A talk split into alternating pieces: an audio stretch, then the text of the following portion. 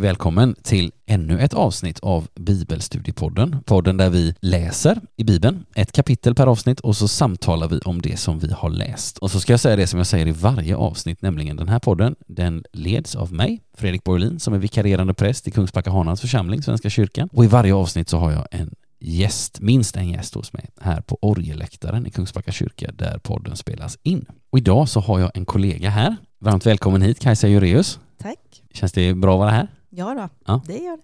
Gott, du ska känna dig varmt välkommen. Vill du berätta lite mer om dig själv och, och ditt arbete? Ja, jag arbetar i församlingen som pedagog Ja. och eh, med eh, skolbarn och öppet hus. Ja. Eh, både att jag är ute och vistas i skolorna med undervisning eh, Ja. i det som kallas för bibeläventyret. Just det. Men sedan har jag då barngrupper Ja. och det är min huvudsakliga syssla här. Ja, roligt. Hur, hur gamla är, eller liksom i vilka åldrar är de här barnen som du träffar? Ja, det är ju föräldrar med eh, 0 till 5 år i öppet hus då och sen så är det ju upp till 12 år. Just det. som jag har i grupper. Och sen så har jag några ungdomsledare, barnledare som är Ja. Mellan ja, 13 och 15, 16 år. Ja. Däromkring. Ja, som du har med dig liksom Ja, som... Som eh, hjälper mig i barngruppen. Då. Mm. Härligt. Och hur, jag tänker på, för då, då är det ett ganska stort spann mellan 0 år och 12 år. Och, eh, och- för jag tänker, du, visst, du jobbar en hel del med, med Bibeln. Alltså du nämnde Bibeläventyret och det är ju verkligen att jobba med Bibeln. Mm. Eh, och sådär. Men hur, hur använder du annars Bibeln i ditt arbete? Eh, mycket berättande. Ja. Jag tycker det är väldigt roligt att eh, berätta och gestikulera och Ja, dramatisera Ja. berättelserna. Så jag är lite teaterapa. härligt. Hoppar omkring och använder min röst ganska mycket eh, för att få spänning. Mm.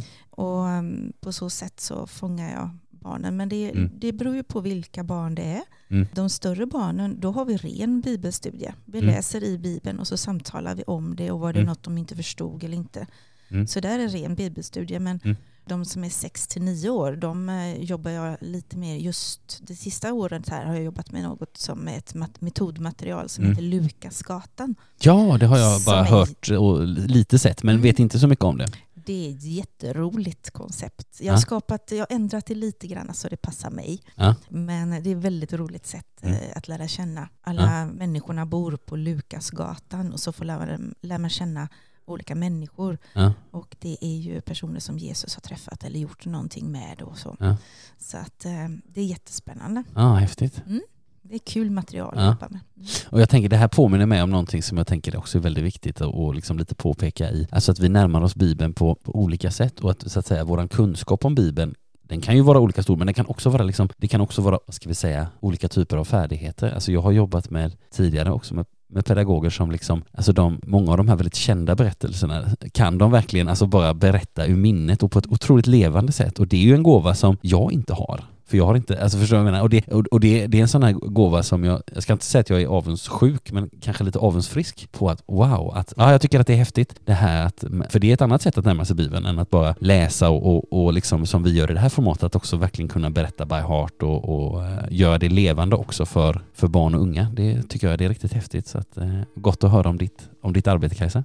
Jag arbetar mycket med em, saker, Ja. attiraljer eller attribut. Ja, Så man kan använda alla sinnen. Ja. Dels eh, dockor, kläder, Ja. Smaker, Mm. ljud. Mm. Mycket sånt använder jag Mm. mig Bilder mycket. Mm. För, att eh, många barn idag behöver flera olika sätt att förstå. Ja. Och en del texter är inte så lätta. nej, Men barnen de hänger med. ja. Mm. Ja, vad härligt att höra. Och hur är det liksom när du läser Bibeln för, för din egen skull?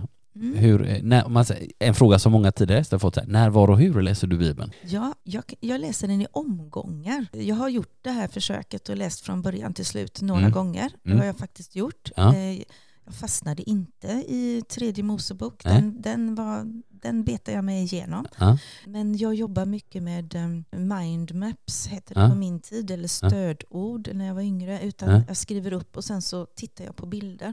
Mm. Och sen använder jag, jag har med mig två stycken sådana bilder idag. Mm. Som är Ja. min bibelläsningsplan. Och då utgår jag lite grann från, och då blir det perioder. Ja. Jag går in i bibeln på olika sätt. Ja. Och varje gång jag förbereder mig varje vecka inför barngrupperna, då fördjupar jag mig i texten som jag ska förmedla. Och så jag kan den utan till. ja, Och eh, vad jag vill trycka på och vad jag vill lyfta upp och vad passar i den gruppen nu. Ehm, Ja, Är det några barn som är ovänner, vad kan jag plocka i texten som hjälper Ja. dem och så. ja, Så det går, varje vecka läser jag inför barngrupperna. Men eh, för mig själv då är det mycket mer hemmaläsning och då följer jag som nu i fastan så har jag en, en plan. ja just det. Jag har en plan. Du har en plan ja, Ja. som en, som en Eh, just Och då det. följer jag den Ja. eh, väldigt noggrant. Sen Mm. följer jag ju också kyrkoåret. Mm. Och mm, nu har det ju inte blivit sådär jättemycket fysiska gudstjänstbesök men det Nej. finns ju annat alternativ. Absolut. Eh, sen delar jag mycket eh, med min man Ja. bibelläsning. Jag Ja. kan fråga honom vad tycker du om det här och liksom, Ja. så kan vi ha en diskussion kring det eller någonting sånt. Ja. Och han frågar mig.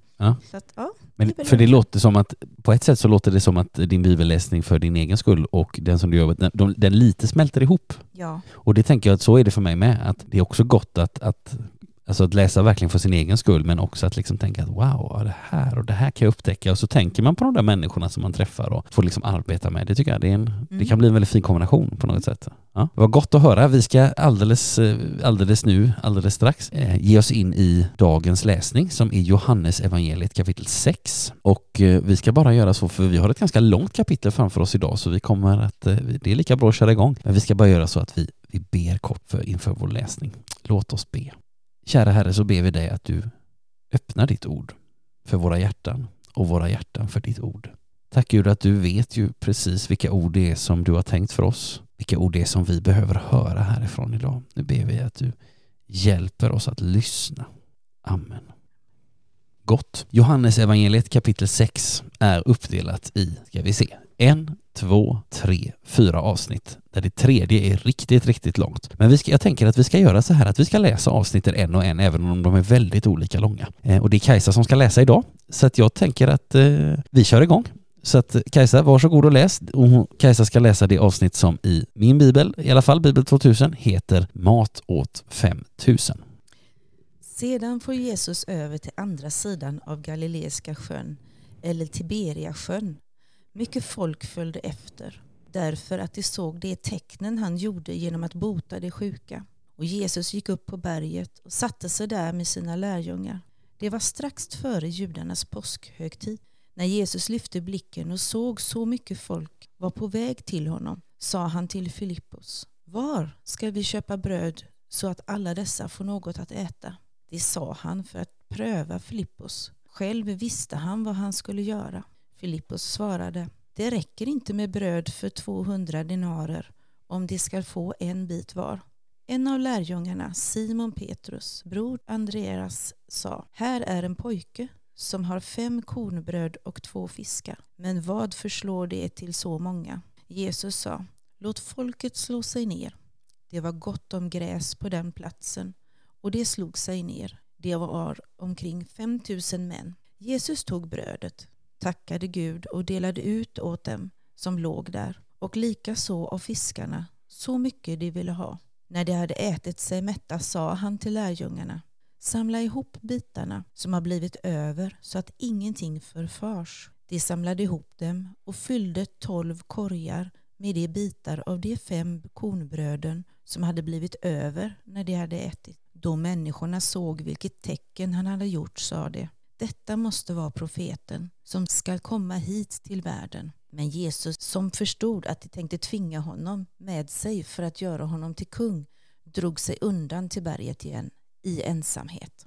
Tack så mycket Kajsa. Ja, en välkänd berättelse som vi också känner igen, för vi har hört den en gång för ett ganska bra tag sedan i början av vår Markusvandring. Och nu, nu är det istället evangelisten Johannes som berättar. Och det är lite intressant det här. Jag vet att för några avsnitt sedan, när vi liksom började med en introduktion till Johannes evangeliet, så konstaterade vi att Johannes, han berättar mycket sådant som de andra inte berättar om. Många välkända berättelser i Johannes som vi dels har stött på men också sådant som ska komma och också hela sättet som Johannes liksom lägger upp sitt evangelium. De, den liksom verkligen kompletterar det vi vet ifrån Markus men också Matteus och Lukas som är som lika Markus på flera sätt. Men så är det inte här. För här får vi en, en berättelse som, som vi har hört och som är väldigt lik den som Markus berättar. Det, det får vi tänka att det, det är verkligen samma, samma händelse. Vad, vad fastnar du för här Kajsa när du, när du läser de här, de här verserna?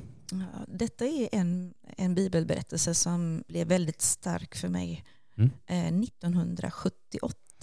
Det var ett tag sedan. Ja, jag är scout och Ja. jag var på ett scoutläger. Ja. Och eh, då hade vi en eh, gudstjänst i backen. Och prästen då, Carolina Krook, som Mm. eh, förrättade, hade just den här texten. Och Ja. bakom mellan björkarna så hade hon spänt upp ett fiskenät. Ja. Och där hade hon hängt upp några fiskar och två bröd. Ja. Och sen, det var första gången jag tog nattvard. Och jag var inte ännu konfirmerad. Nej. Men det fick jag. Men man fick gå fram med sin kåsa. Mm. Och det var en sluttning ner. Så den här sitter jättestarkt hos mig. Vad Och, och då pratade hon jättemycket om just att brödet i likheten med nattvarden, att Mm. brödet delades ut just för att Jesus välsignade det innan. Mm. Så denna, det är ett starkt minne som jag kommer ihåg Ja. väldigt, väldigt tydligt. Jag, jag har Mm. till och med försökt att återskapa det altaret Mm. till Helsjön. Mm. Jag gjorde det en gång Mm. för att det var så vackert. Det var Ja. så tydligt eh, med slaner och bj- björk och, mus- eh, och mossa och så. Ja. Och så just den här texten som hörde ihop med nätet. Ja. Ja. Eh, Det slog ju mig och att det, är ett långt minne.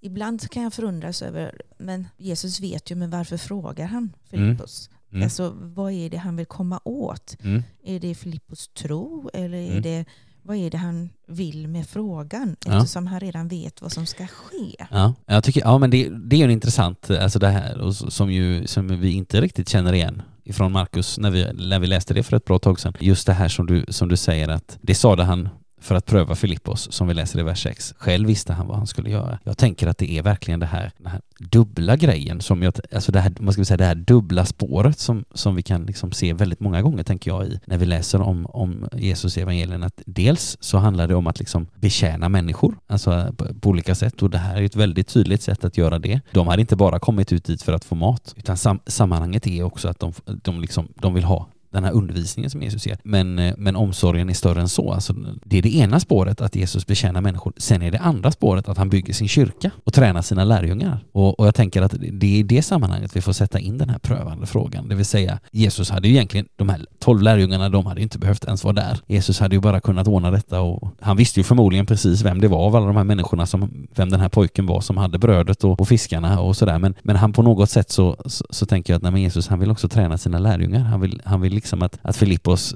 eh, ska, komma ihåg den här händelsen och, och, och liksom, han vill kunna tillämpa den på något sätt. Så, så, så uppfattar jag det i alla fall, att, att liksom det, det är hela tiden de här två spåren, där det ena är liksom att betjäna och att liksom predika budskapet och så vidare, men också att träna lärjungarna så att de kan liksom föra vidare, alltså fortsätta byggandet så att säga. Sen är det intressant, vi sa allra först här att Johannes han berättar mycket sånt som de andra tre evangelisterna inte berättar. Och då kan vi fundera på, jaha men varför har han tagit med den här då? Ja, jag tror att den här, det här brukar man säga, vi har ju pratat om detta med, med de sju tecknen hos, hos Johannes. Och det här brukar man säga, mat åt de 5000, det är det fjärde tecknet. Vi kommer nu alldeles strax gå in också på det femte tecknet som är när Jesus går på vatten. Och de här tecknena de är ju för att liksom, tecknena, är, nu blir det en liten ordlek här, tecknena är för att teckna en bild av vem Jesus är. Och de, de här olika tecknen de liksom kompletterar varandra och då är det här att Jesus mättar människor, det är en, en så liksom viktig del i det som Johannes vill säga. Så därför så tar han upp också den, det avsnitt som han vet med stor sannolikhet, som han vet att de andra evangelisterna tar upp, men han, han sparar liksom denna också hit för att han vill säga någonting och han vill liksom ha det som en färg i sin bild när han målar Jesus. Gott. Jag tänker att vi gör så att vi läser vidare. Nu ska vi läsa ett riktigt kort avsnitt, bara fem verser långt, från vers 16 till 21. Det är avsnitt som i min bibel heter Jesus går på vattnet. När det hade blivit kväll gick hans lärjungar ner till sjön och steg i en båt för att ta sig över till Kafarnaum på andra sidan. Det var redan mörkt och Jesus hade ännu inte kommit tillbaka. Det blåste hårt och vågorna gick höga. När de hade rott en halvmil fick de se Jesus komma gående på sjön och närma sig båten. De blev rädda, men han sa till dem, det är jag, var inte rädda. Då ville de ta med honom i båten och med ens var den framme vid stranden dit de var på väg. Tack så mycket. Ännu en text som vi känner igen och det som jag sa precis innan, det femte av de sju tecknen. Jag tänkte allra sist idag så ska vi ta en liten sån här sammanfattning av vilka de här sju tecknen är och vad de vill visa. Men jag tycker det här är, är en, eh, alltså det här är också någonting som, som målar väldigt tydligt en nyans av vem, av vem Gud är och vem Jesus är. Vad tänker du Kajsa när du läser den här texten? Ja, alltså jag tittar ju mycket i bilder så jag Mm. försöker alltid förstå var man befinner sig någonstans. Just det. eh, runt omkring och hur långt var det och var Ja. låg Kafarnaum eh, Ja. kontra sjön där de befann sig och lite så. Ja. Eh, så jag tycker mycket om att titta på geografin Ja. och försöker sätta mig in i den delen. Sen vet jag, eh, eller jag har läst om det, att sjön, Tiberiasjön eller Galileiska sjön kunde blåsa upp ganska omgående och fort. Ja, absolut. Ja, men liksom precis. stormigt så. Ja. Och det står det ju att det var här. Mm. Vågorna gick höga, Mm. blåste hårt. Och att då se Jesus komma gående, det måste ju vara en chock Ja. först eh, innan de förstod att han faktiskt gick på vattnet och inte på någon sandbotten som Nej, det såg precis. ut för att Nej. vågorna eh, rådde runt eller så. Ja. Men eh, jag tänker att det, om det är Jesus och det är Guds son så varför, det är väl självklart att han kan gå på vatten. Ja. Det är ju fler som har fått göra det sen. Ja. Om man säger så. Ja. Men eh, ja, det, det är nog mest det att, eh, att de, det är klart att de, jag skulle själv, om jag satt där i båten, blivit väldigt förvånad. Ja. Om jag såg någon människa komma Mm. gående. Mm. Det hade jag kanske inte trott att det var en människa utan mer någonting annat. Ja. Eller gnugga ögonen igen för att titta en gång till. Såg jag verkligen rätt?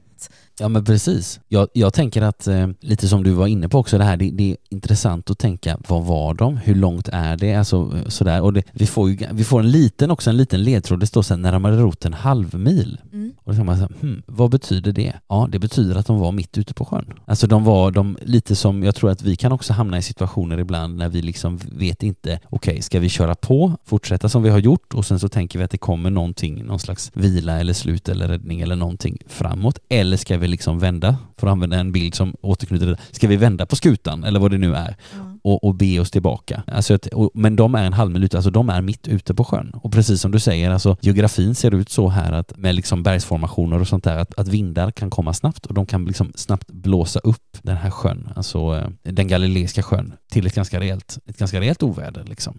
Jag har en, en sån här karta. Ja, oh, du har en, du har en 3D-karta. En sån har jag sett en gång innan. Jag tycker de är jättehäftiga. Och eh, den brukar jag titta på väldigt mycket när jag försöker förstå mig var vi befinner oss någonstans. Och här ser man då ju liksom hur bergen är och lite sånt. Och jag Ja. visar ibland den för barnen och Ja. framförallt för mig själv. Ja. Jobbar jag mycket för att eh, det är ju hebreiska ord. Ja. Så det är ju inte... Vi, vi ska bara förklara för, för lyssnarna nu Ja. vad, vad det är som Kajsa har tagit fram. Alltså hon har tagit fram en, en karta över Israel som är kanske, vad kan den vara, 20 gånger 50 centimeter?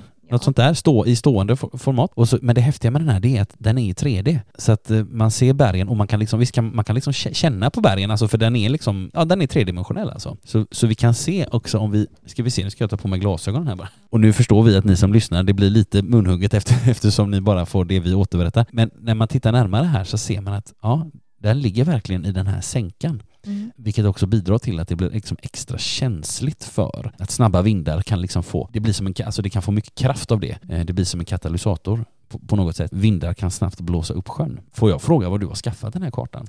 Eh, Jag köpte den när jag gick en eh, utbildning, en bibelutbildning Ja. för Urban Gunnarsson. Ja.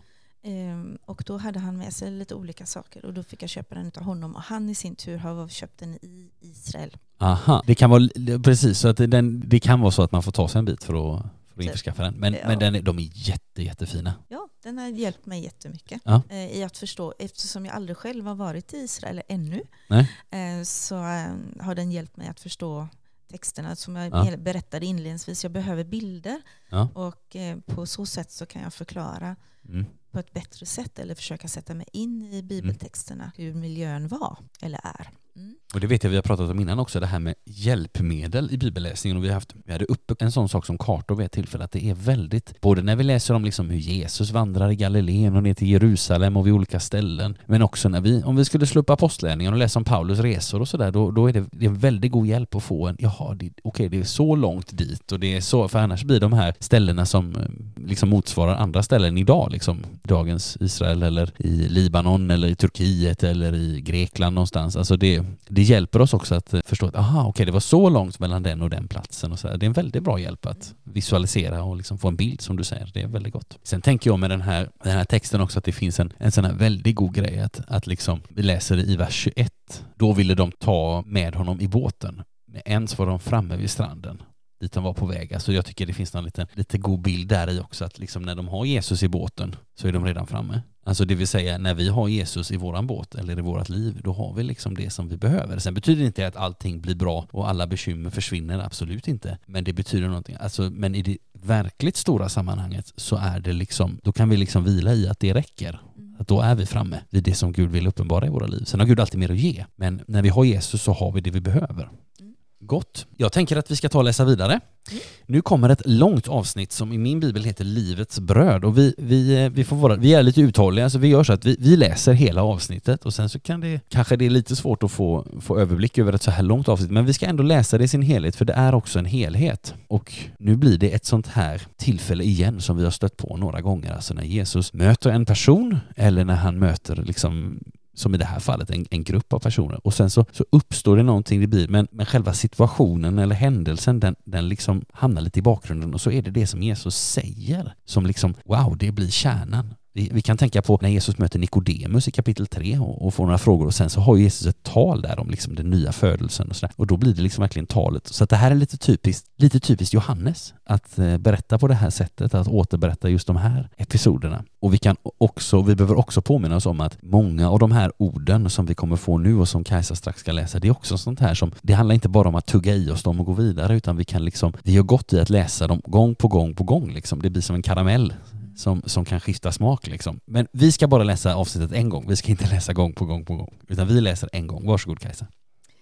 Nästa dag upptäckte folkmassan som var kvar på andra sidan sjön att det bara hade funnits en enda båt där och att Jesus hade följt med sina lärjungar i den utan att de hade gett sig av ensamma. Men det kom andra båtar från Tiberias och lade till nära platsen där man hade ätit brödet det som Herren hade läst tacksägelsen över. När folket nu upptäckte att Jesus inte var där och inte heller hans lärjungar steg de i båtarna och for över till Kafarnaum för att leta efter Jesus. De fann honom där på andra sidan sjön och frågade honom Rabbi, när kom du hit?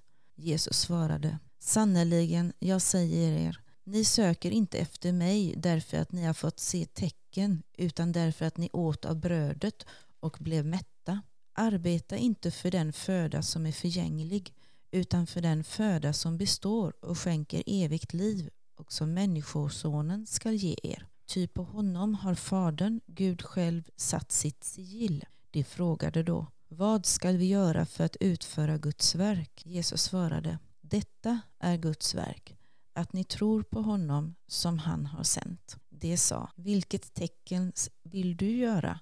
Så att vi kan se det och tro på dig. Vad kan du utföra? Våra fäder åt mannat i öknen så som det står skrivet. Han gav dem bröd från himlen att äta. Jesus svarade Sannerligen, jag säger er, Mose gav inte brödet från himlen, men min fader ger er det sanna brödet från himlen. Guds bröd är det bröd som kommer ner från himlen och ger världen liv. De bad honom då, Herre, ge oss alltid det brödet. Jesus svarade, jag är livets bröd. Den som kommer till mig skall aldrig hungra och den som tror på mig skall aldrig någonsin törsta. Men som jag har sagt er, ni har sett mig och ni tror ändå inte. Alla som Fadern ger mig skall komma till mig och den som kommer till mig skall jag inte visa bort. Ty jag har inte kommit ner från himlen för att göra vad jag själv vill utan för att göra hans vilja som har sänt mig. Och detta är hans vilja som har sänt mig, att jag inte ska låta någon gå förlorad av dem som han har gett mig, utan låta dem uppstå på sista dagen. Ty detta är min faders vilja, att alla som ser sonen och tror på honom skall ha evigt liv, och jag ska låta dem uppstå på den sista dagen.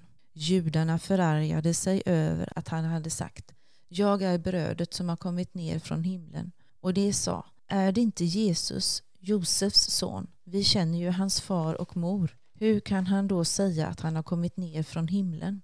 Jesus svarade, var inte förargade.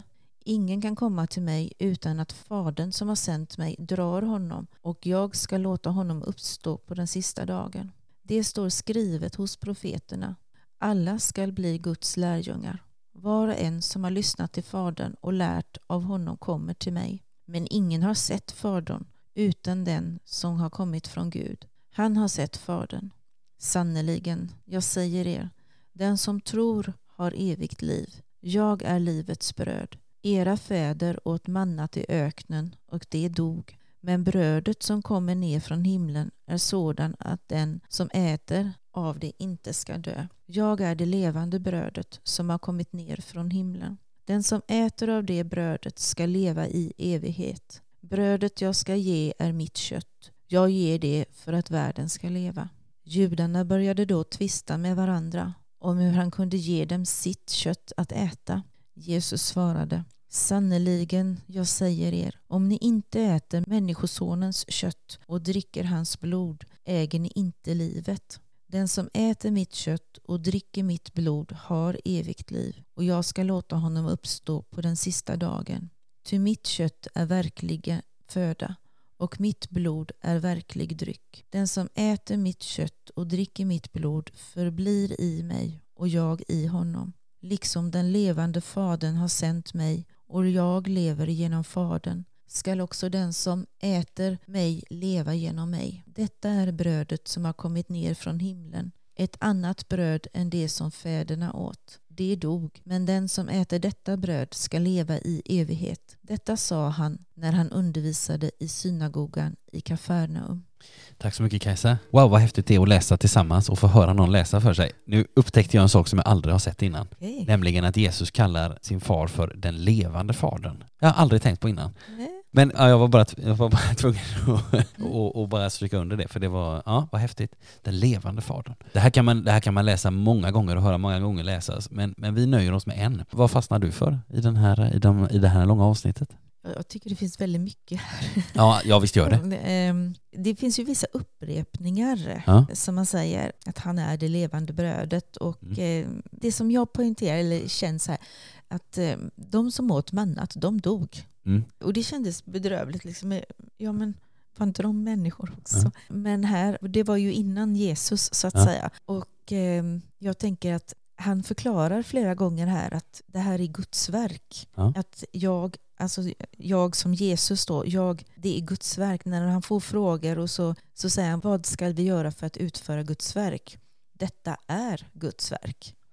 Att ni tror på honom som han har sänt. Så han försöker verkligen förklara att det är han som är Ja. Guds verket som Ja. är det som kommer och brödet som kommer och det som man ska välja. Ja. Men det verkar inte så att det är så lätt att förstå. Och det Nej. tror jag inte att det, det är. Och det är Nej. det ju inte än idag. Nej. Alltså det är, är svårt att förstå idag också. Mm. Eh, Det är väl det första lite grann som, ja, Mm. Jag, jag tänker att, ja men den här, inte minst den här, ehm, för det blir ju lite av en, det är ju lite av en dialog i början där de liksom, alltså om man tänker från till exempel, alltså från vers 25 eller 26 och sådär, och Jesus säger saker och de svarar så här. Jag tycker det är så gott att lyssna till den dialogen. Alltså först det här som Jesus säger, sannerligen, i vers 26, sannerligen, jag säger er, ni söker inte efter mig därför att ni har fått se tecken, utan därför att ni åt av bröden och blev mätt detta? Alltså då kan man tänka på vad vi har läst om i kapitel 2 i Johannes, allra sist. Då står det så här när Jesus ser vi precis har rensat templet i Jerusalem så står det så här i vers 23 kapitel 2. Medan han var i Jerusalem under påskhögtiden kom många till tro på hans namn när de såg de tecken han gjorde. Men själv anförtrodde sig Jesus inte åt dem eftersom han kände dem alla och inte behövde höra något, någon vittna om människan. Han visste av sig själv vad som fanns i människan. Alltså jag vet att när vi, vi pratade om det, det var när, när Claes och Felix var här, då nämnde vi just det att där verkar det som att Jesus han håller lite distans för, för att det verkar som att människor är mer liksom förundrade över tecknen och liksom tycker att det är något häftigt än att det handlar om liksom att de, de har inte kommit så långt som till liksom tron som inte, inte bara fascineras över tecken utan som också liksom litar på Jesus. Men här så händer det någonting annat när Jesus säger det här i, när vi är tillbaka i vers i kapitel 6. Sannerligen jag säger er, ni söker inte efter mig därför att ni har fått se tecken utan därför att ni åt av bröden och blev mättade. Alltså det har, det har hänt någonting. Eller det är liksom, ja, på ett väldigt gott sätt tänker jag. Och sen så kommer ju den här frågan då som jag tänker att vi också kan ställa, vers 28. De frågade då, vad ska vi göra för att utföra Guds verk? Alltså vi människor ställer så ofta den här frågan i olika sammanhang. Vad ska jag göra? Vad ska jag prestera för att få vara med på något sätt? Jag tänker att det kan handla om arbetsliv eller det kan handla om olika relationer eller många sammanhang liksom. Vi har så svårt att lägga bort det här med prestation och att det inte, att liksom i Guds rike så är det inte liksom inte det det handlar om riktigt va? Och det är sen, ett enkelt svar. Vad sa du? Det blir ett enkelt svar där. Ja, Att ni tror på honom ja, som han har sänt. mm, Att ni tror på Jesus och det han ut... Alltså det, Det räcker med det. Ni behöver inte utföra så mycket.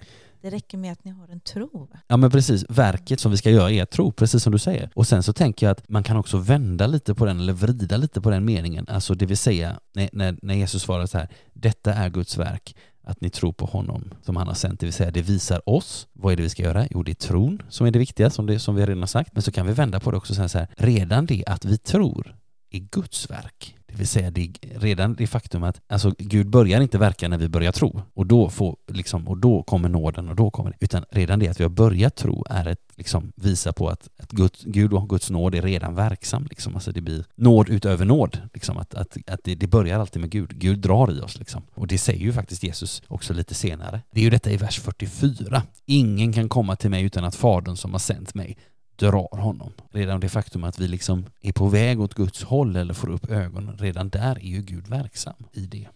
Sen så fortsätter vi följa det där eh, samtalet, alltså i lite tidigare då. Folket frågar vilka tecken vill du göra så att vi kan se det och tro på dig? Och där är också en sån här sak, en fråga som vi kan ställa oss. Men här är det lite intressant för att om vi tänker på evangelierna i stort så är det ofta Jesu motståndare, alltså de som i eh, Johannesevangeliet kallas för judarna och då får vi tänka det judiska, alltså de religiösa ledarna. Och ifrån Markus är vi vana att höra om fariseer och skriftlärda och saddukeer och de begär ju tecken ibland av Jesus, men de får det aldrig. Men att Jesus här svarar på ett annat sätt, det måste ju betyda att människorna bär på den längtan som Jesus alltid möter och som Jesus ju ser, för det kan vi komma ihåg från kapitel 2. Jesus vet ju av sig själv vad som finns i människan. Så Jesus han ser att ja, men den här frågan efter tecken som jag ibland avvisar när den kommer från människor som bara, alltså som har, en, som har en, ett annat sinne, då blir det inget. Men här så tänker jag att det visar att, att Jesus ser att här finns, här finns verkligen längtan och den längtan möter Jesus alltid. För Jesus svarar så här, sannerligen, jag säger er, Mose gav er inte brödet från himlen, men min fader ger er det sanna brödet från himlen. Guds bröd är det bröd som kommer ner från himlen och ger världen liv. Eller vi kan faktiskt också översätta den sista meningen. Guds bröd är den som kommer ner från himlen och ger världen liv, det vill säga Jesus. Ja, jag tycker att det, jag tycker alltså att där avfärdas inte de här, även om de frågar efter tecken, så möter Jesus dem i, i det behovet för att han ser liksom den hunger som de har. Jag tycker det finns ett hopp i en vers 39. Ja? Men att um, jag ska inte låta någon gå förlorad av dem som han har gett mig, utan låta dem uppstå på den sista dagen. Alltså, det Mm. finns ingen som kan gå förlorad om man, Nej. man vill, väljer Jesus eller Nej. tron. Nej? Det, det är ett hopp. Och sen Mm. så behöver ju inte tron vara stor eller att man förstår allt. Nej. Utan det, det räcker bara att finna en vila, en tro att ja, då går man inte förlorad. Det finns alltid ett hopp. Ja. Det, det känns positivt. Ja, ja men det är fantastiskt. mm, det känns jätteglädjande. Ja. Och jag tänker också, jag menar här, precis som du lyfter upp det här, vers 39, och detta är hans vilja som har sänt mig, att jag inte ska låta någon gå förlorad av dem som han har gett mig, utan låta dem uppstå på sista dagen. Där kan vi ju föra tankarna till vad Paulus skriver i, i sitt första brev till Timoteus, det här att Gud vill att alla människor ska bli frälsta. Liksom. Och det är ingen passiv vilja, att jag sitter här med armarna i kors och så vill jag väl lite grann att människor ska lära känna mig och så, utan med att nej, men, och det här, är- som så den här viljan är också någonting som, som liksom får sin utkomst i att Gud handlar. Alltså, liksom verserna går verkligen in i varandra. Vers 44 igen i det här kapitlet. Ingen kan komma till mig utan att Fadern som har sänt mig drar honom. Mm. Det vill säga, och det gör, och det gör Fadern. Han drar hela tiden. Ibland handlar det om att vi inte, att vi, att vi ska liksom lära oss att han, Gud drar aldrig hårdare i oss än att vi inte klarar av att hålla emot. Och att det, det är det vi ska göra, vi ska sluta hålla emot på det sättet. Jag har funderat lite på, han, han upprepar ju sig flera gånger, Mm. eh, just det här med att man ska komma igenom honom och att han är Ja. livets bröd. Och, och jag tänker, ja, är det, man har ju pratat lite grann om nattvarden, Mm. men eh, kring detta att det en, finns en underförstådd tydlighet i det här när Mm. vi kommer in med kött och blod här sen. Ja. Men eh, det är precis som att upprepning, ja men det är upprepning, du måste göra nattvarden upprepning också. Mm. Det är en ständig pågående rörelse Mm. för en påfyllnad Mm. och ett ihågkommande Mm. Som känns... Eh, alltså det kan ju vara svårt i början och många ja, kanske har lite svårt just med intagandet av nattvarden men det här uppmanas, det, det, det kommer på hela tiden upprepas, upprepas, gör Mm. det, gör det. Mm.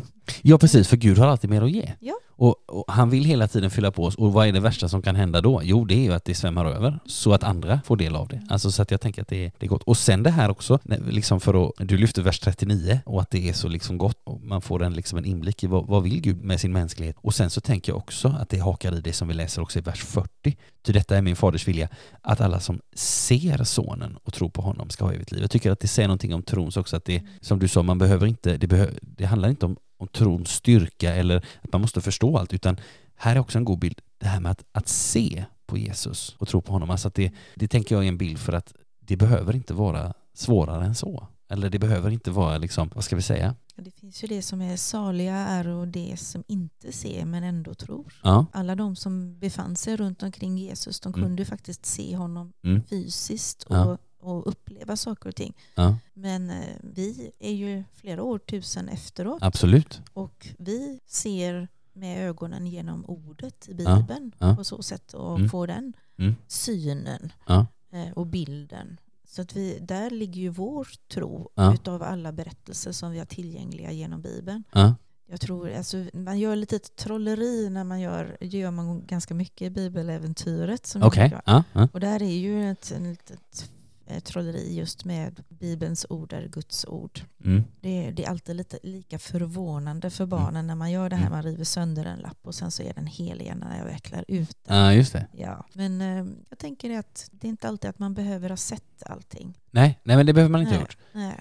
Och samtidigt så kan det här, jag tänker också att det här uttrycket att, att se sonen, eller att, att se på Jesus, att det är en väldigt, så en väldigt enkel bild för att tro. Liksom. Att det, det kan finnas många frågor och det kan finnas mycket som vi inte liksom vet eller kan förstå på en gång. Men att, att vi kan liksom rikta vår inre blick mot Jesus, alltså, att, se, att se på honom, det är en, en bild också för den, för den enkla lilla tron och att den tron kan Jesus här också tala om som en tro som räcker. Alltså det, det är mer riktningen än styrkan i tron som är, är det viktiga. Liksom. Vi, har, vi har varit inne på detta en gång tidigare i, i kapitel 3 när Jesus jämför sig själv med kopparormen i öknen och folket liksom såg den här kopparormen så, och så fick de liv. Liksom. Och att se eller att liksom rikta sin uppmärksamhet kanske man ska säga bättre. Det behöver inte vara svårare än så. Ibland så tänker vi så mycket i stora modeller och stora system och, och sådär. Men ibland så måste vi också försöka att närma oss det som är enkelt. Liksom. Och då kan jag tänka just det här med att, att se, att rikta blicken, ja, på något sätt. Mm. Och vad är det då att, att se på Jesus? Ja, men att se på honom, både för vad, vem han är och vad han gör. Alltså att se på Jesus som, som Guds son och att se på honom som sin, som sin frälsare. Vi har ett avsnitt kvar. Mm. Om inte du hade något annat du tänkte på i den här, Kajsa? Ja, det, jag, jag tänker då, det är ju svårt att göra, alltså vers 54 där. Den som äter mitt kött och dricker mitt blod har evigt liv och jag Mm. ska låta honom uppstå på den sista dagen. Ty mitt kött är verklig föda och mitt blod är verklig dryck. Mm. Om man nu tar det ordagrant så, liksom, är det kött och blod, ja, då låter det ju väldigt makabert. Absolut, det gör det. Eh, och Verkligen. det är ju det flera som är, reagerar på just det Mm. han uttrycker sig eftersom Mm. det går emot också mot matreglerna Ja, absolut. för jude eh, på många sätt. Och kan man dem så förstår man ju hur kontroversiellt det är, det Ja. han säger. Men det är ju en bild för någonting annat. Mm. Och det kommer vi ju in genom nästa avsnitt så att Ja, säga. ja, precis. Vi läser ju om, vi läser ju om de här reaktionerna från Ja. folk. Så jag tänker vi ska ta lite vad, vad, varför reagerar de som gör Och det är inte så jättekonstigt att de gör det. Nej. Så vi, vi gör så att vi lyssnar till det sista avsnittet Mm. som i min bibel heter Lärjungarna förargar sig över Jesu ord. Och så ska vi försöka säga någonting om, om inte bara om deras reaktion utan om varför de reagerar. Mm. Gott. Många av hans lärjungar som hörde honom tala sa det är outhärdligt det han säger. Vem står ut med att höra på honom? Jesus som genast förstod att lärjungarna förargade sig över hans ord sa till dem Får det här er att vackla? Hur blir det då om ni får se Människosonen stiga upp dit där han var förut? Det är anden som ger liv, köttet är till ingen hjälp. Det ord jag har talat till er är ande och liv. Men det är några av er som inte tror. Jesus visste ju från början vilka som inte trodde och vem som inte skulle förråda honom. Och han fortsatte. Det var därför jag sa er att ingen kan komma till mig om han inte får det som gåva av Fadern. Då drog sig många av hans lärjungar tillbaka och ville inte längre följa med honom. Jesus sa till de tolv, inte vill väl ni också gå iväg? Simon Petrus svarade, Herre, till vem skulle vi gå? Du är det eviga livets ord och vi tror och vi förstår att du är Guds helige. Jesus sa, har jag inte själv valt ut er tolv och ändå är en av er en djävul? Han menade Judas, Simon Iskariots son. Ty denne skulle förråda honom och han var en av de tolv. Tack så mycket Kajsa. Ja, nu har vi fått lite, lite blandade saker i, den här sista, i det här sista avsnittet och vi har, vi har bland annat fått en reaktion på det som Jesus tidigare har sagt, det här att många av hans lärjungar som hörde honom tala sa det är outhärdligt det han säger. Och vad, vad, vad ligger i de orden och varför tänker vi, och vi kan ju uppleva detta som väldigt liksom grafiskt på något sätt. Vad, vad tänker du Kajsa? Jag förstår ju i efterhand alltså vad det kan vara. Mm. Eh, så, men om jag tänker mig in i lärjungarna och vad de befann sig i och vad de levde med för strukturer och roller och regler och så, så måste det bli väldigt, väldigt eh, makabert. Ja. Eh, och jag tänker att det kan ju bli liksom antingen eller här. Nej, nu har han gått för långt. Ja. Nu, nu lämnar jag. Mm. Nu, det, nu, det här var falskt. Det här var ingenting. Nej. Istället för att försöka se bakom orden Mm. utav det han säger. Mm. Och där är det lättare för oss tänker jag, för vi, Ja. vi sitter här idag. Ja, Liksom, och, ja. men visst är det så, alltså att vi, det kan inte ha varit lätt för dem. Nej, det måste varit jättesvårt. Eh, Och ändå de tolv som är kvar ska ni också gå. Ja. Eller har ni hunnit med att förstå innebörden utav det Ja. jag säger? Jag, jag tänker så här, alltså för att vi, vi, kan, vi kan redan från början förstå att det här är utmanande ord från Jesus. Och vad, vad menar han egentligen? Och vi kan, vi kan förstå, tror jag, det här att, att folk tycker att det är outhärdligt. Eller i alla fall väldigt utmanande ord att höra eller ord som vi behöver liksom låta lägga sig till rätta någonstans. Och jag tänker att dels behöver man vara medveten lite grann om detta som du tog upp Kajsa, det här med matregler och att inte äta blod till exempel som är väldigt centralt i judisk kosthållning i korser. Att inte göra det. Men sen så ska man också titta sig omkring tänker jag bland, bland grannfolken till Israel. Alltså här fanns, här fanns folk som, som offrade människor, som offrade barn, som, som brukade kannibalism. Och det här var någonting helt otänkbart för det judiska folket. Och det är någonting helt otänkbart för Gamla testamentet. Testamentets lagar att göra på det sättet. Så vad menar då Jesus? Ja, jag tror att det här avståndstagandet som människor känner här och uttrycker, det är naturligt om man ser på Jesus som bara en vanlig människa. Då blir det här mycket obehagligt. Och då hade man hade sett på Jesus på det, om jag hade sett på Jesus på det sättet och varit med här när det här sades så att säga, då hade jag nog säkert gjort samma sak. kan bara se som omkring kapitlet och, och i det allra första avsnittet som, som, eh, som Kajsa läste så, så läser vi i, i vers 14 här i kapitel 6, så det är så här, då människorna såg vilka tecken han hade gjort sade de, detta måste vara profeten som ska komma hit till världen. Alltså det där är en, någonting som vi ofta kopplar tillbaka till eh, femte Mosebok 18 när Mose talar om att en profet likt mig ska uppstå. Alltså det är inte omöjligt att, att folk tänker att ja, men han, det här är en profet men det är också väldigt mycket en vanlig människa. Och det som han talar om det, det ska vi förstå på det sättet. Men jag tänker att här finns, här finns den djupare innebörden av nattvarden. Och när Jesus då säger att detta är mitt kött är verklig föda och mitt blod är verklig dryck. Alltså att vi ska, då tänker jag att vi ska ta Jesu närvaro i nattvarden på allvar och vi ska också, det som är verkligt det är också viktigt. Alltså det, det ligger också en inbjudan i de här orden tänker jag. Samtidigt behöver vi tänka på att nej, men Jesus han, han, är så, han är så mycket mer än människa. Han är 100% människa, men han är också 100% Gud. Det vill säga, det här talar om ett sätt att få gemenskap med, med Gud och med Guds verklighet. Liksom. Mm. Det är i det, liksom, i det ljuset vi måste se det som Jesus säger. Jag tänker också att det är, han öppnar upp här för att ständigt att mm, han vill att vi ständigt ska komma ihåg honom och göra detta. Men samtidigt så att vi, vi får inte glömma bort, vi ska ständigt förbli i Kristus. Vi ska Mm. ständigt ta emot för att det är överflöd av kärlek och nåd. Det, det kommer hela tiden. Mm. Eh, och det är någonting vi bara kan få lov att ta emot Ja. om vi vill. Mm. För det finns där redan. Mm. Det gäller bara för oss själva att öppna upp det. Mm. Och sen så att se det, alltså nu blir ju orden här väldigt, eh, alltså det ord jag har talat till er är ande och liv, Mm. säger han ju också. Mm. Och då är det ju en livsdel, en livsgnista för att vill vi ta emot, ja men då har vi ett liv i Kristus. Mm. Och det är ju det vi väljer eh, att ha. Men de som inte väljer det, som vill gå iväg, liksom, han vet redan dags, alltså nu har vi ju inte ens kommit, inte riktigt ännu till påsken, men, men han har ju redan na- namngett personen i fråga som ska förråda honom. Ja, ja men precis. Och det där är lite intressant de allra sista verserna i vår läsning idag. Alltså det, det kan man också konstatera att faktiskt att tonläget mot, mot Judas är uppskruvat någonting Mm. lite grann hos Eh, Johannes. Här får vi några hos Johannes och det kommer vi se framöver. Här kommer vi få, få veta några saker om Judas just som vi inte vet tack vare de andra evangelisterna. Och det kan man fundera på hur, varför det är så. Ett sätt att se på detta är att eh, man tror att Johannes har skrivit sitt evangelium lite efter de andra tre eh, och att helt enkelt att den här, den här händelsen, alltså det är ju någonting väldigt chockartat också att det är en, en av de allra närmsta som förråder honom och sådär. Att det, vissa saker kanske behövde lägga sig lite till rätta och hamna i sitt rätta ljus på något sätt. Men, men det, det, kommer vi att notera igen på den här Johannesvandringen att just, just tonläget mot Judas är faktiskt lite, ja men det är uppskruvat helt enkelt.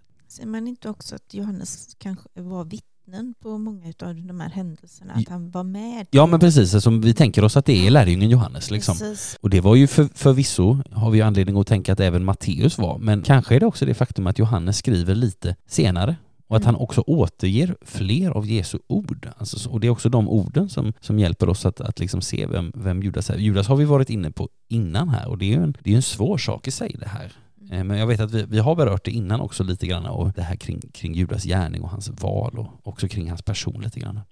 Sen så tycker jag det är intressant som en här sista sak att nu pratar Johannes om de tolv för första gången i vers 67, men han har aldrig introducerat dem. Han har, aldrig, han har inte som Matteus, Markus och Lukas den där uppräkningen som, som de har. Och det, det, jag tänker att det, det är också en påminnelse om just det här att återigen alltså, äh, detta att Johannes evangeliet han kompletterar de övriga. Alltså han är medveten om vad han inte skriver för, för, för att liksom teckna sin kompletterande bild av vem Jesus är. Men det, eh, skriver han inte lite den också så som att han för, förväntar sig att eh, till dem han skriver, Johannes, som liksom är lite med att de kan, de, de, de förstår vissa saker. Ja. Så han, det, han, det är lite outklarade meningar. Han, han behöver, behöver heller inte alltid förklara exakt allting för att Nej. det är underförstått att de vet vad han menar. Ja men, ja men så kan det säkert, det kan mycket väl ligga någonting i det också. Jag tänker att ibland, man kan också tänka på att nej men Johannes evangeliet kan man tänka på lite som lektion två i kristen tro. Mm. Och så kan Markus få vara lektion ett. Mm. Att nu, nu öppnas det upp andra saker, långa tal och ganska meditativa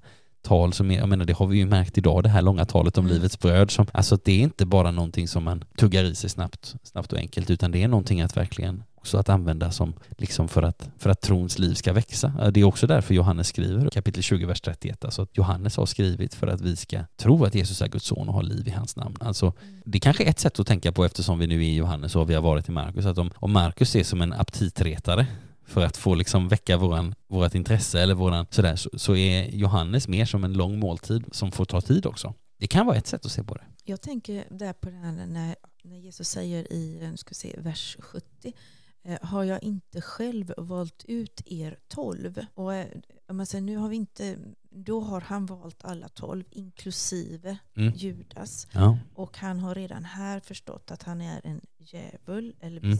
Besitter utav djävulusiska handlingar. Alltså, så Ja. måste genomföras för att det som ska ske ska ske. Ja. Alltså, han behöver den här, han har ju fått en ganska taskig roll, Ja. tänker jag. Mm. Em, Man behöver honom Mm. hela vägen ut. Mm. Och det är Jesus fullt medveten om Mm. eftersom han har valt ut dem redan från början. Mm. Det är ju inte något han har blivit från på vägen. Liksom. Eh, Det känns som om att han redan visste från början att hela vägen så har han varit den som ska förråda. Men det, det måste ske, för i annat fall så blir det ingen uppståndelse. Mm. Men här säger han ju direkt att har jag inte själv valt ut er tolv? Och då Mm. är han ju väldigt, väldigt medveten och talar om det här också. Mm. Ja, jag, läs, jag läser det som, ja, för jag tänker på det här, hade Judas ett val? Och det har vi ju faktiskt varit inne Ja, på innan här. Och, jag- och jag tänker att ja, men det hade han. Alltså Jesus säger i Markus 14 och 21 att människosonen går bort som det står skrivet om honom.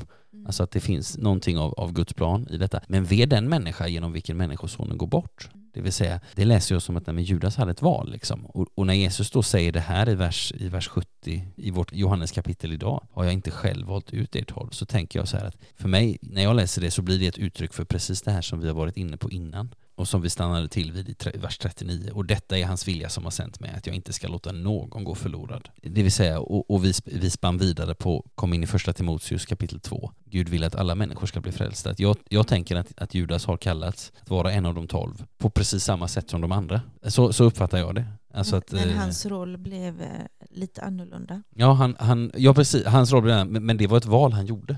Sen läser vi om Petrus som förnekar och det är inte heller en liten sak Nej. Att han, han kom tillbaka, Johannes 21. Mm. Han fick upprättelse Och, och jag tror att den upprättelsen och den förlåtelsen hade varit möjlig för, för Judas också, Mm. om han hade kommit tillbaka. Men det, men det är ju en, det är en svår fråga. Vi Ja. kan tänka mycket på den och vi kan Ja. läsa mycket om den och vi kan, kan be mycket över den för att, för att visst är det svårt. Mm. Men jag, jag tänker att, eller jag sätter i samband det att Jesus har, att han har utvalt de tolv. Det också måste sättas i samband med att vad som är hans vilja Mm. för alla människor. Samtidigt som han ger oss ett val för att det, i kärleken finns inget tvång. Där måste vi välja Gud. Och vi vet ju faktiskt inte, alltså, nu har vi läst här allra sist om, ett, om saker som gjorde att, att människor blev utmanade verkligen. Blev ut, rejält utmanade. Vi vet ju inte vad som utmanade Judas till att göra det han gjorde Nej. i, i de andra evangelierna så, så är det väldigt tydligt, eh, så, så sätts det ju samband det här med kvinnan med balsamflaskan. Då står det att Judas letar efter ett tillfälle. När, när folk tycker att han slösar, eller att hon slösar med det här balsamet och Jesus säger att nej, men hon har gjort en god gärning och så vidare. Kanske ligger det någonting i det där. Ja, gott. Vi börjar närma oss eh, slutet på det här avsnittet. Jag ska bara säga någonting, bara jättekort om de här tecknen. Vi har ju mött på två tecken idag i, i, här i kapitel 6. Alltså att Jesus mättar de 5000, det är ett av tecknen och att Jesus går på vattnet, det är ett tecken. Och, och vi har ju sagt innan och kan säga det igen för jag tänker det här är viktigt att de här sju tecknen, de målar liksom tillsammans en bild av vem Jesus är och vad Jesus gör. Vi bara, vi bara repeterar dem helt kort. Första tecknet, vatten blir till vin. I kapitel 2, bröllopet i Kana, alltså ett skapelseunder. Jesus är förbunden med skaparen. Kolosserbrevet 1 så läser vi i honom skapades allting i himlen och på jorden. Alltså, och vi läser i början av Johannes evangeliet. I begynnelsen var ordet, alltså Jesus är av begynnelsen. Och sen har vi det andra tecknet, Jesus botar en kunglig tjänstemans son. Och där blir det liksom detta att makten i ordet inte bara helar utan skapar tro. Sen är det tredje tecknet, den lame vid betesta i kapitel 5 som botas och där är det Jesu barmhärtighet som uppenbaras. Och sen är det de 5000 som vi läste om idag. Jesus ger näring, mättar människor.